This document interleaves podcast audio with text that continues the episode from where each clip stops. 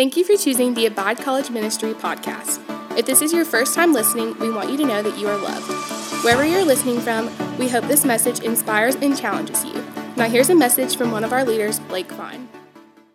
Again, I'm super, super thankful that you're here.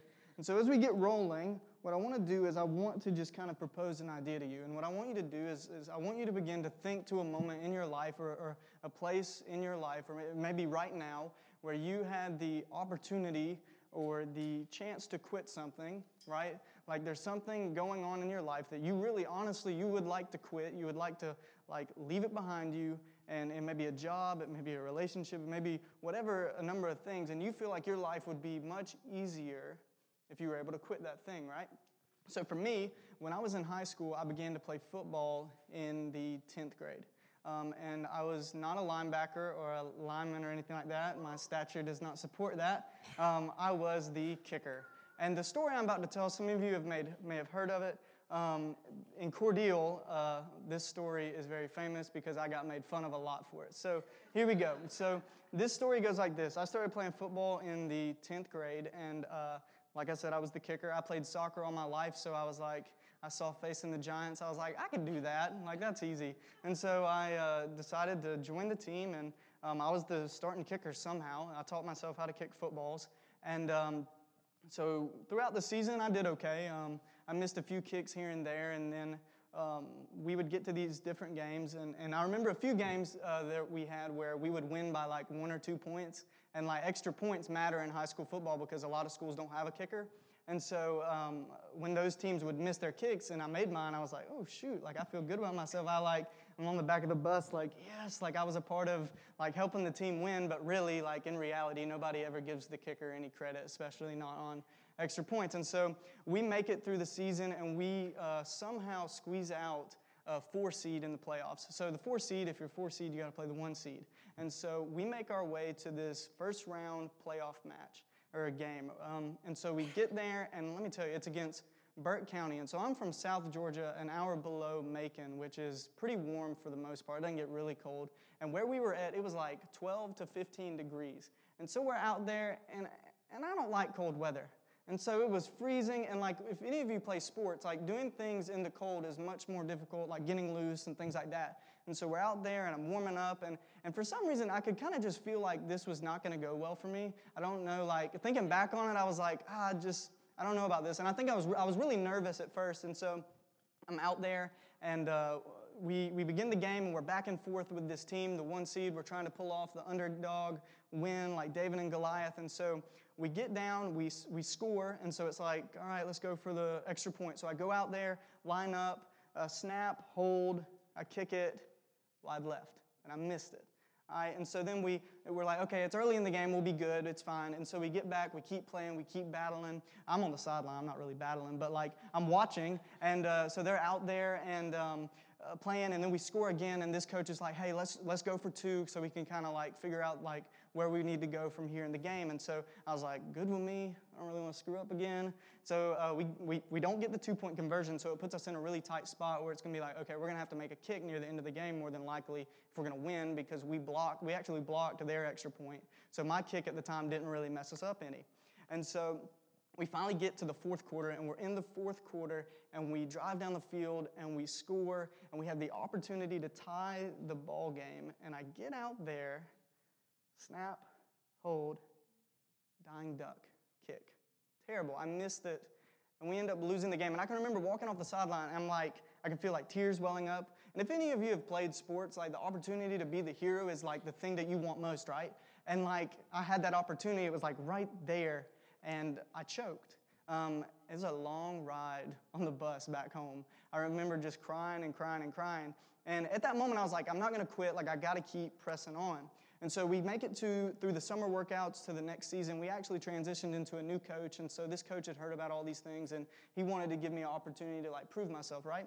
And so we get out there to the first game of the season. We score. I go out there, and when I miss those kicks, it messed me up mentally. Um, and so I get out there. First game of the season, the year after, we lose the playoffs because of me. I know it's my fault, whatever. And so I go out there and we um, score six to zero, snap, hold, I missed it again.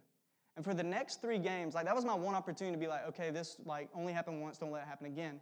So for the next three games, this was so embarrassing. We did not kick any extra points. We went for two every single time we scored because they had no faith in me. And I remember at a point, like after about the second game, I was like, I cannot do this anymore. Like, this is embarrassing. I go to practice, I go to workouts, I do all the things that I'm supposed to do, and I don't get to get in the game. And then I remember being on the phone with my brother, I was like, I'm, I gotta quit. I was like, I really, really wanna quit. And then, and then I, like, as I thought through it, I was like, but I'm not going to. I was like, they can't make me quit. And what's crazy about like quitting is it's something that's very like easy to do, right? Quitting is the easiest thing you can do. And, and, especially in, in our culture, like not quitting and pressing on and being disciplined and like being that person that perseveres is what we all aspire to, right? We all want to be that person, but in our culture, it's not very like prevalent. To be honest with you, I was, I was kind of reading up on this, and two examples I'll kind of give you on this idea. The first is divorce rates. For instance, like, so my parents are divorced. In our culture, quitting in relationships is a thing. Um, this is a crazy statistic. Listen to this. There is one divorce every 36 seconds, 2,400 a day, um, 16,800 a week, and 876,000 a year. That's a lot of quitting. That's a lot of giving up. And I know there are reasons that people get divorced and there are different things that happen, but for the most part, a lot of people are just natural quitters.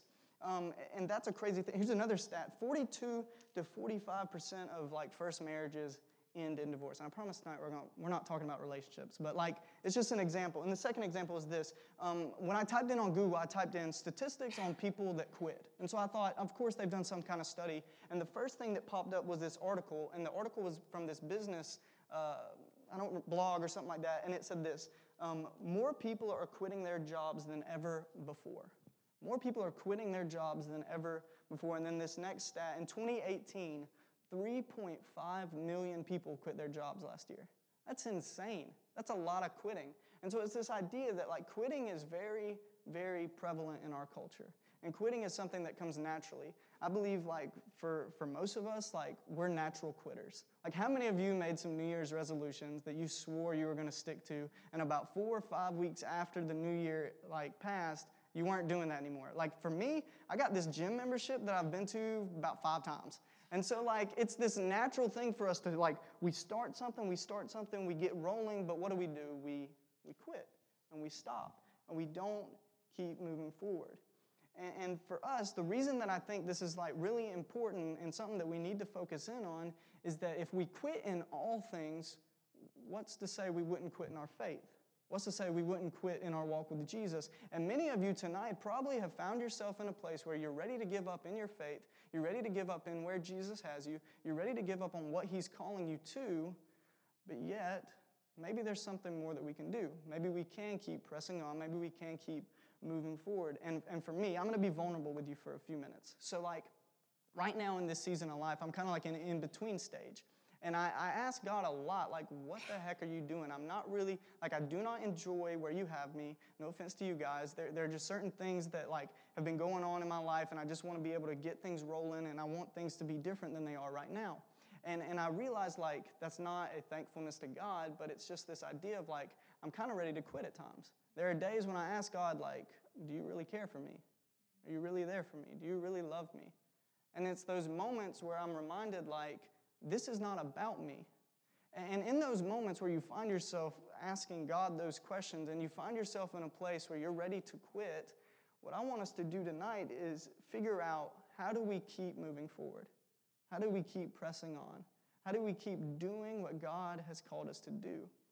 And, for us tonight, I think that what we can do is we can look in Philippians 2 and see what Paul writes on pressing on and continuing in faith and continuing in obedience as a follower of Jesus. Paul is, is written this letter, and in chapter 2, like it's this beautiful like beginning. For, so we've covered verses 1 through 11, and those verses are all about the humility of Jesus and the example that he sets for us, and him being obedient to the Father, and Jesus being exalted. And then we find ourselves in verse 12. And I'm going to read these verses uh, really quickly, and then we'll move into them um, it says this Therefore, my beloved, as you have always obeyed, so now, not only as in my presence, but much more in my absence, work out your own salvation with fear and trembling. So Paul begins, he begins by giving this instruction and this encouragement. What's he say? Keep obeying. Work out your salvation. And, and this, this thing right here, what I want us to recognize is that how many of you in your Bible, above verse 12, it says lights in the world? Do some of y'all have that? Right? So, how many of you is there, there's a split between verse 12 and 11? So, like, there's a paragraph split, right? So, when, when they actually wrote this, when Paul wrote this, 12 is actually a part of verses 8 through 11, or, or 5 through 11, with however you read it. And so that's important for what we're going to talk about because the reason we know that is the word therefore. And if you've grown up in church and if you've done Bible studies, people say if you see therefore, you probably want to know why it's therefore. And so when we look at this, Paul writes these, these words saying, hey, therefore, my beloved, keep obeying. Well, well, the therefore is the verses previous. It's the example of Jesus. Jesus has set this example of obedience and humility, and then it says, hey, he's been exalted above all things, and he has been, uh, he's with the Father. And so then he says, Therefore, my beloved, as you have always obeyed now, not only in my presence, but much more in my absence, work out your salvation. So Paul begins, he says, Hey, therefore.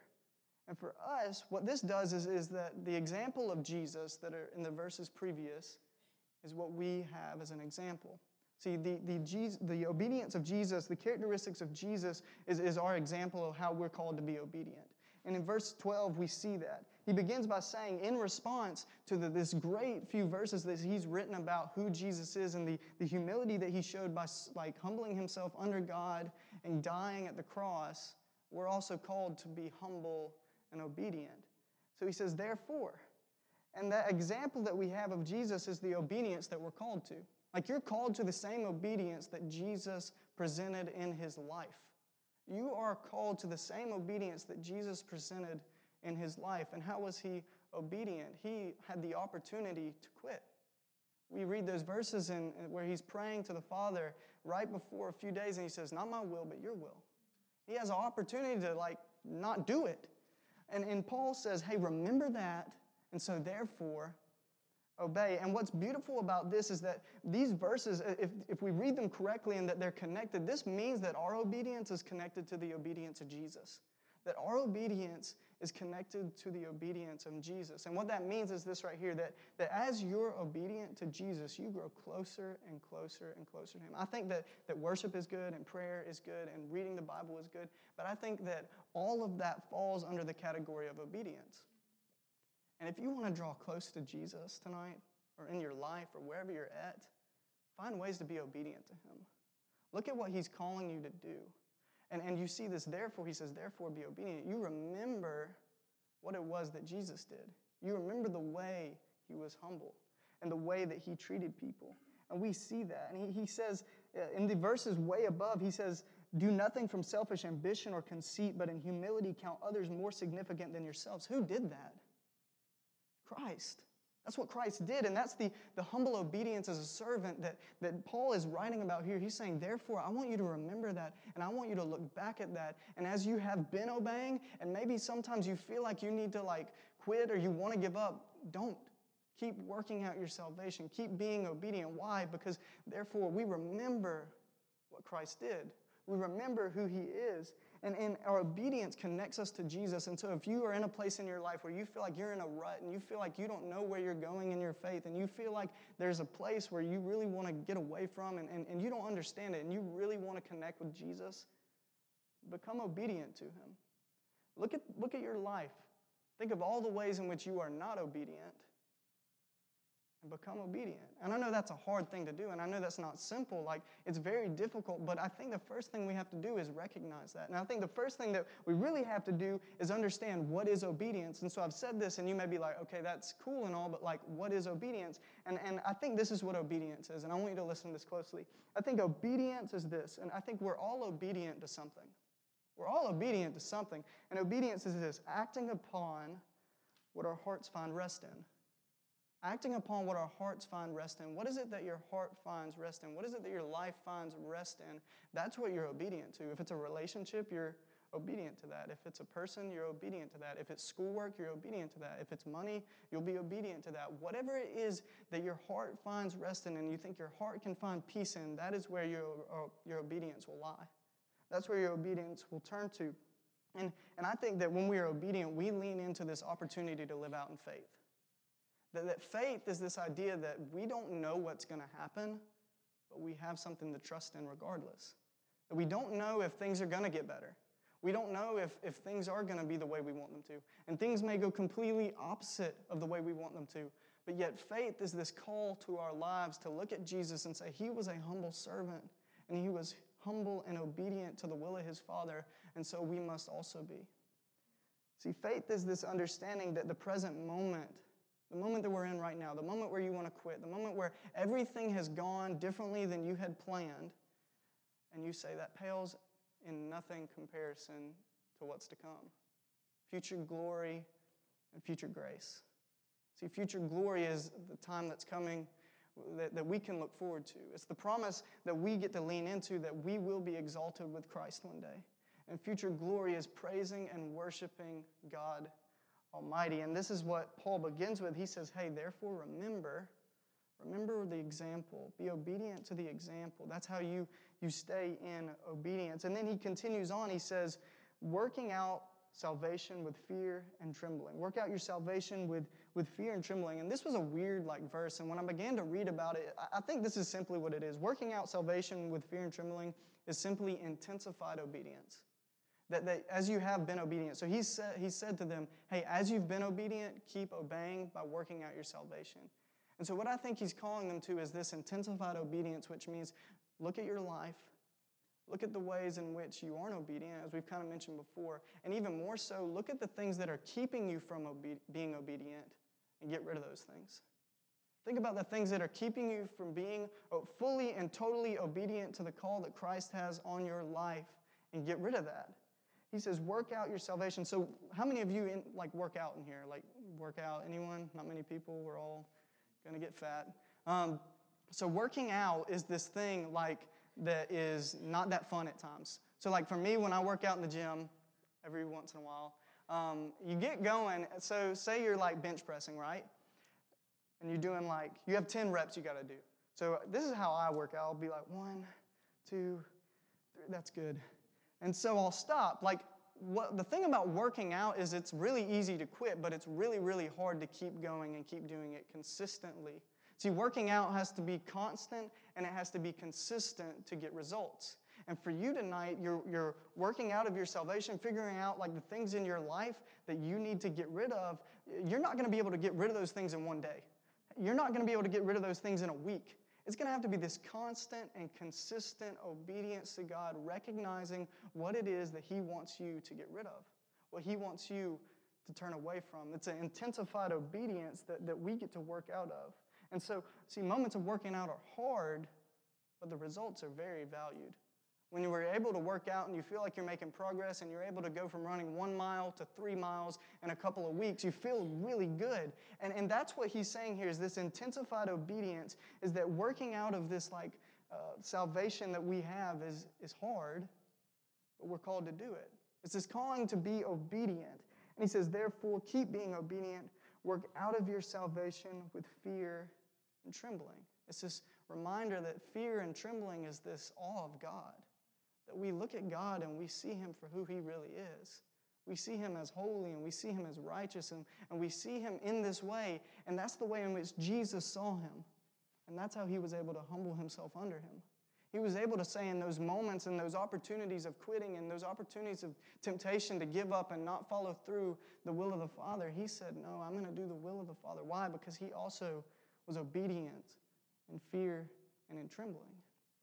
And that's what we've been called to.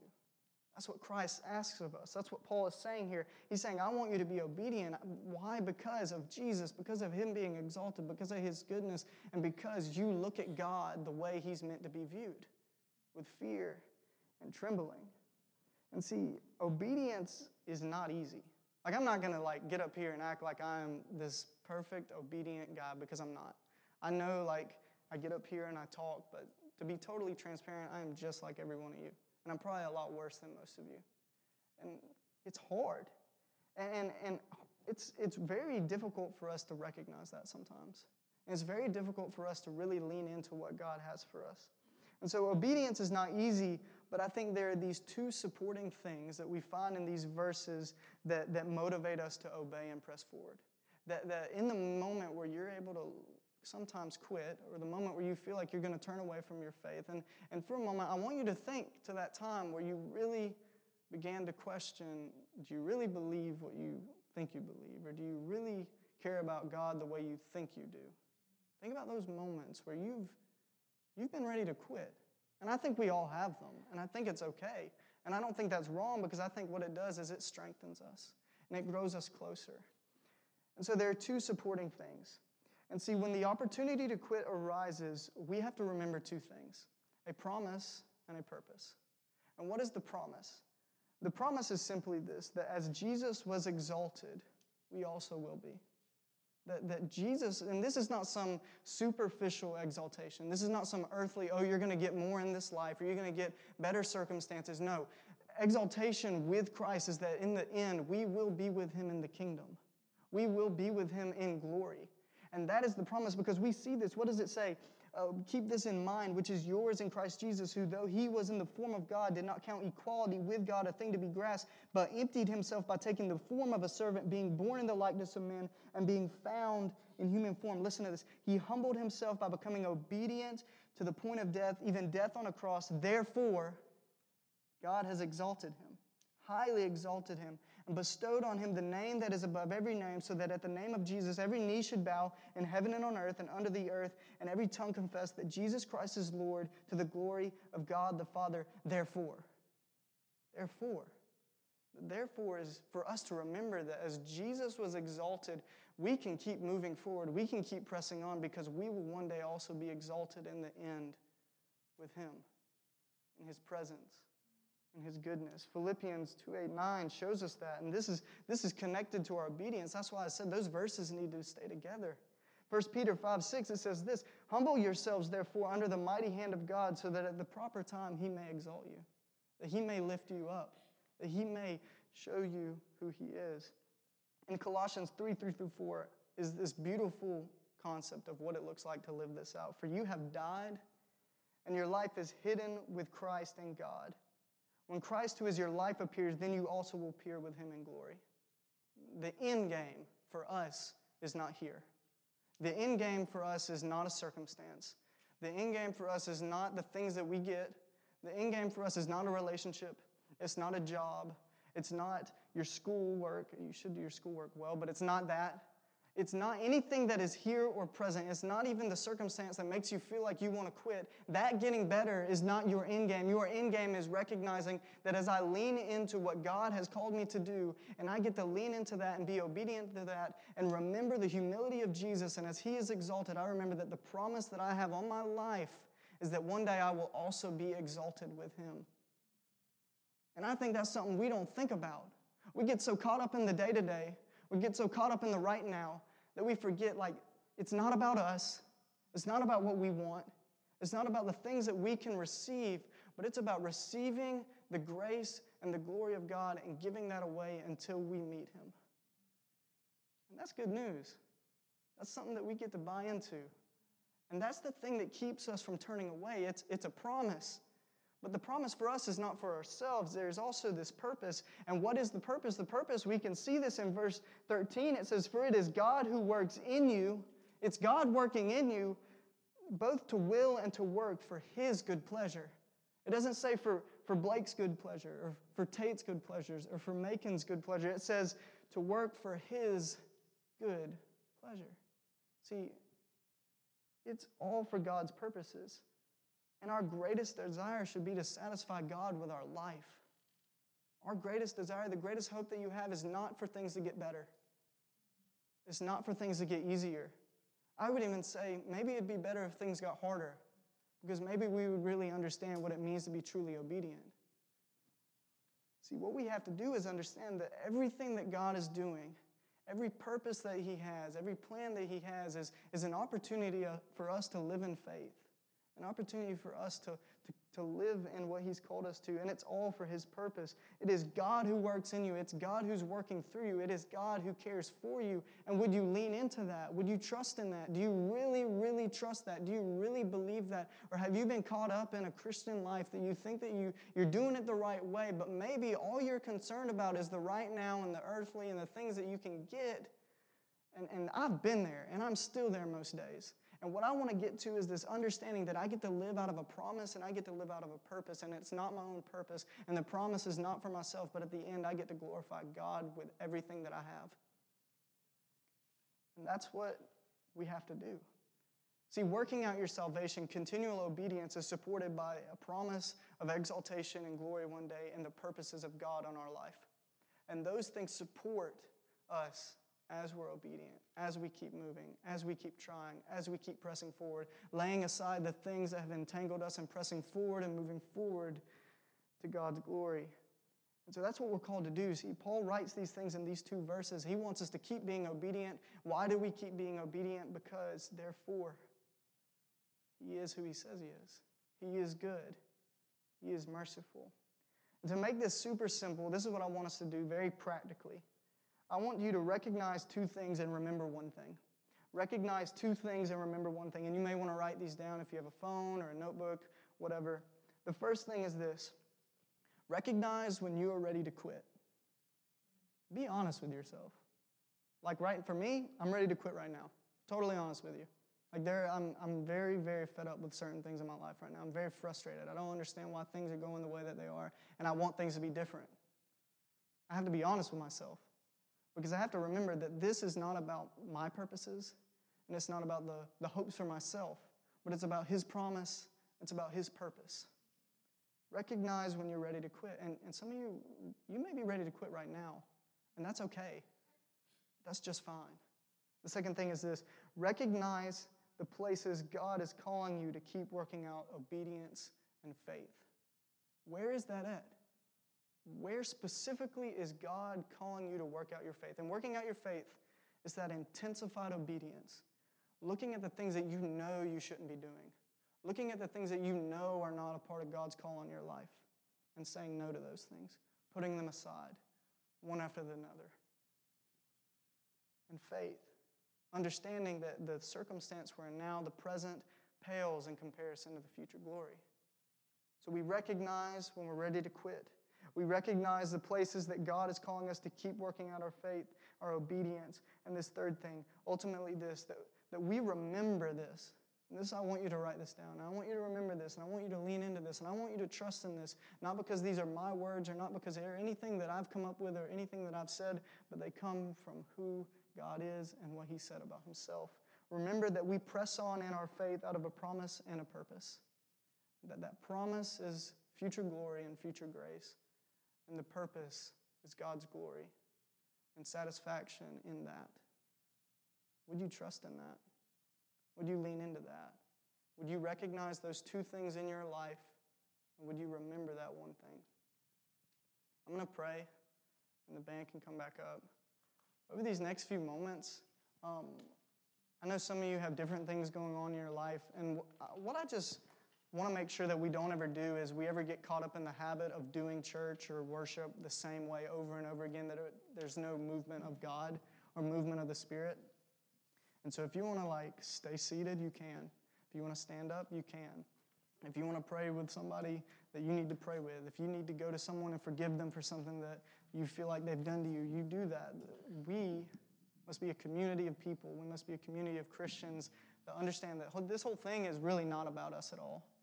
So I'm going to pray. You guys, uh, I'm not going to ask you to stand. You do whatever you feel like God is asking you to do right now.